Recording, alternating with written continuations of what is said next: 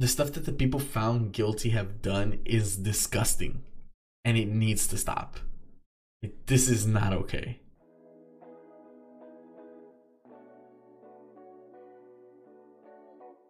Hey, what's going on, everyone? Welcome to another episode of This Week Today with Curious J, where we talk about gaming and streaming news. I am your host, Curious J.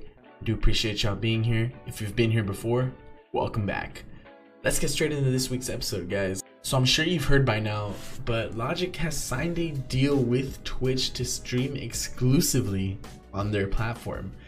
This is Twitch's first official exclusive partnership with a musician it's the same kind of deal that streamers like uh, DrLupo, Summit 1G, Tim the Tatman, Pokimane, etc., among you know a few of the other streamers have gotten.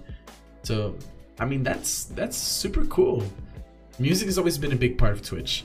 Since the pandemic, Twitch has been showcasing DJs and musicians whose tours and shows have been cancelled, and it's become something of a hub for those creators and their fans. With that said, it doesn't surprise me that they presented Logic with this offer since I mean he's been on the platform for a while. If you followed his career so far, you'll know that Logic isn't a very big fan of social media. Throughout the years, he became more and more famous with his music, and although that gained him a lot of fans, it also brought a lot of haters into his life. I mean, that's just how it goes, right?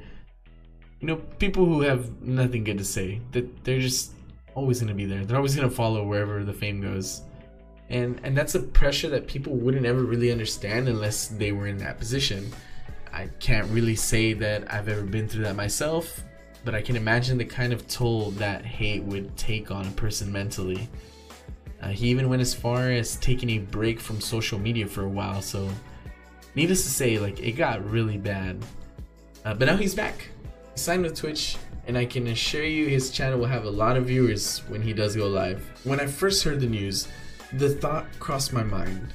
He has to know that Twitch is gonna have that same kind of people that he was trying to avoid on social media, right? And I mean, the answer is yes, he does. He's considered it. But Twitch has some beautiful features to shut down that kind of behavior real quick. You can always mute viewers, ban them, ban certain phrases from being used on your channel, and so on. And he won't have to do it by himself either. Not when you can have a nice team of moderators who have your back.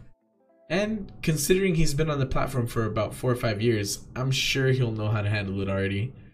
I'm super excited for Logic. I think this is a really good move for him. For those of you who don't already know, Logic and his wife had a baby boy this year. Congratulations, guys.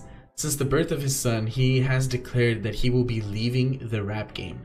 I'm sure a lot of his fans will be sad about that, but it also makes sense to me why he would make that big decision. With the end of that chapter in his life, he'll no longer have to worry about touring, traveling all the time, spending those late nights performing, and so on. Now he'll be able to stream full time from the comfort of his own home. And if you've been to his Twitch channel already, you'll know that music is still going to be a major part of what he does for his viewers, apart from gaming, of course. Logic I couldn't be happier for you and your family, and I wish you the best of luck, good sir.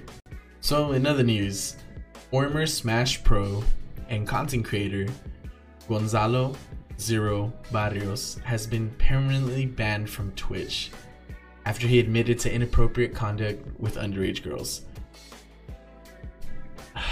Before I get into the topic, I just want to say I've been reading and hearing about all the allegations going on in the gaming community I thought about talking about it in the last two episodes, but just reading through some of the stuff made me sick to my stomach.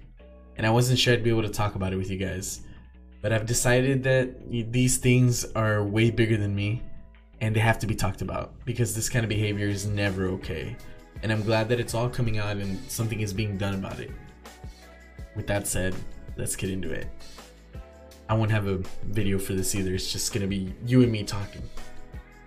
So after a flurry of accusations against Zero, he eventually came clean with a lengthy twitlonger, which also said that he was banning himself from all future Smash events. He also he was also dropped by the organization Tempo Storm after he admitted sending horrendous messages to girls as young as 14. He was 19 at the time, but still. Um, he blames this on his social awkwardness, which I it's an excuse. Like there's just no excuse for this kind of stuff. Zero has since completely wiped his Twitter account, although that TwitLonger still remains available. And now Twitch has wiped his channel for him, issuing what is believed to be a permanent ban.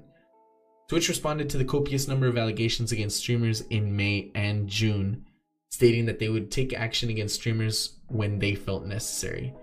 Twitch does not publicly state the reason for a ban nor its length, but they said in a blog post that they've been prioritizing the severe the most severe cases and will begin issuing permanent suspensions in line with their findings immediately.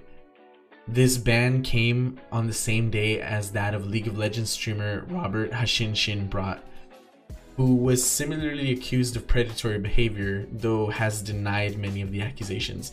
If you look into that one, I mean he he's denying them, but he's pretty much saying that he doesn't remember it happening. Which again, it's like, uh, seriously, come on, man. Like I said, guys, this stuff is kind of hard for me to talk about, but we'll get through it. Zero also has a YouTube channel with over 1 million subscribers, but said that he would no longer be uploading or making any content. He also said he would cut ties with sponsors. He was one of many Smash Pro players and content creators caught up in the allegations. This includes Senpai, Nairo, Evio or Evo founder Mr. Wizard, commentator D1, and pro player Anti. Hungrybox also apologized for making any anonymous accuser feel objectified and uncomfortable. And guys, these are just a few of the people being accused of this kind of behavior. I know a lot of them are just allegations right now, but the proof has been brought out to the table for an insane amount of these pro players and content creators. Like a ridiculous amount. The stuff that the people found guilty have done is disgusting and it needs to stop. This is not okay. My heart my heart goes out to all of the victims and I hope they're able to get through this. That's going to be it for this week's episode, guys. I hate to end on that kind of a note, but it had to be talked about. But I do appreciate y'all being here. Um, I do stream on Twitch Tuesday, Thursdays, and Sundays around 10:30 p.m. Central. If there's anything you ever want to talk about, even if it's something like this, come hang out. We'll chat. It's always a good time. And I'm here for you guys if you ever need anything. Uh, once again, thank you. Like and subscribe if you like what you see. It really helps out the channel. And uh, we'll see you again next Sunday. Y'all take it easy. Stay curious. Peace.